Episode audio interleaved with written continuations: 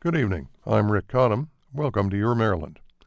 Late on a frigid December afternoon in 1886, a man looking for a second chance arrived in Baltimore by train from New York. Though his ears jutted prominently and his walk was shambling, he was impeccably dressed and wore a tall silk hat atop his stocky frame. Yet fine clothes could not alter the fact that at 34, William Stewart Halsted's career was all but over. Once he'd been golden, a baseball player and captain of the football team at Yale, then a brilliant young surgeon who operated in the finest New York hospitals. All had been lost in an innocent mistake. This was a time when American medicine was just beginning to emerge from the Middle Ages, and surgery from utter barbarism. Most surgeons who'd been trained to cut into screaming, struggling patients held down by their assistants still worked too quickly. Since a patient had to be desperate to agree to one, operations were few and about half the time fatal. Those who didn't die from shock died days or weeks later after crushed, dying tissue had been sewn back into the body where it became an agreeable host for infection. Things were slowly getting better. Anesthesia had been discovered in the form of ether, and Joseph Lister was arguing the benefits of antisepsis. But older doctors still scoffed at the notion of washing their hands and instruments, still proudly wore their bloody aprons from one operating table to the next, and laughed at the thought of wearing gloves. But not Halsted who was an early convert to the idea that doctors must banish germs from the operating room.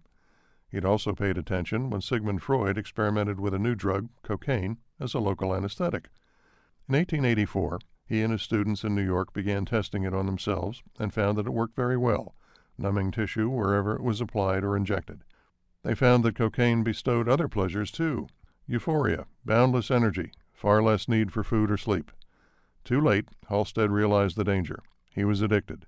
Once outgoing, social, and witty, he was now distracted, brusque, reclusive, and at times completely incoherent.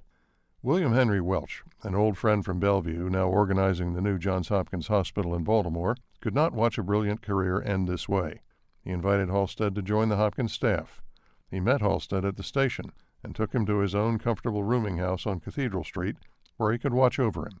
Baltimore soon revitalized the young surgeon, since no one but Welch knew of his addiction or that he began replacing cocaine with morphine, he was soon a phenomenon whose energy and work ethic were the stuff of legend. From his unofficial headquarters in The Pathology, a laboratory for anatomical research and new surgical technique, he impressed colleagues and astounded students. He was also more than a little eccentric. Claiming no one in Baltimore knew how to wash his handmade Parisian dress shirts, he sent them back to Paris for laundering. In preparing intimate dinner parties for students, he first inspected and counted each coffee bean before brewing Turkish coffee that kept them up all night.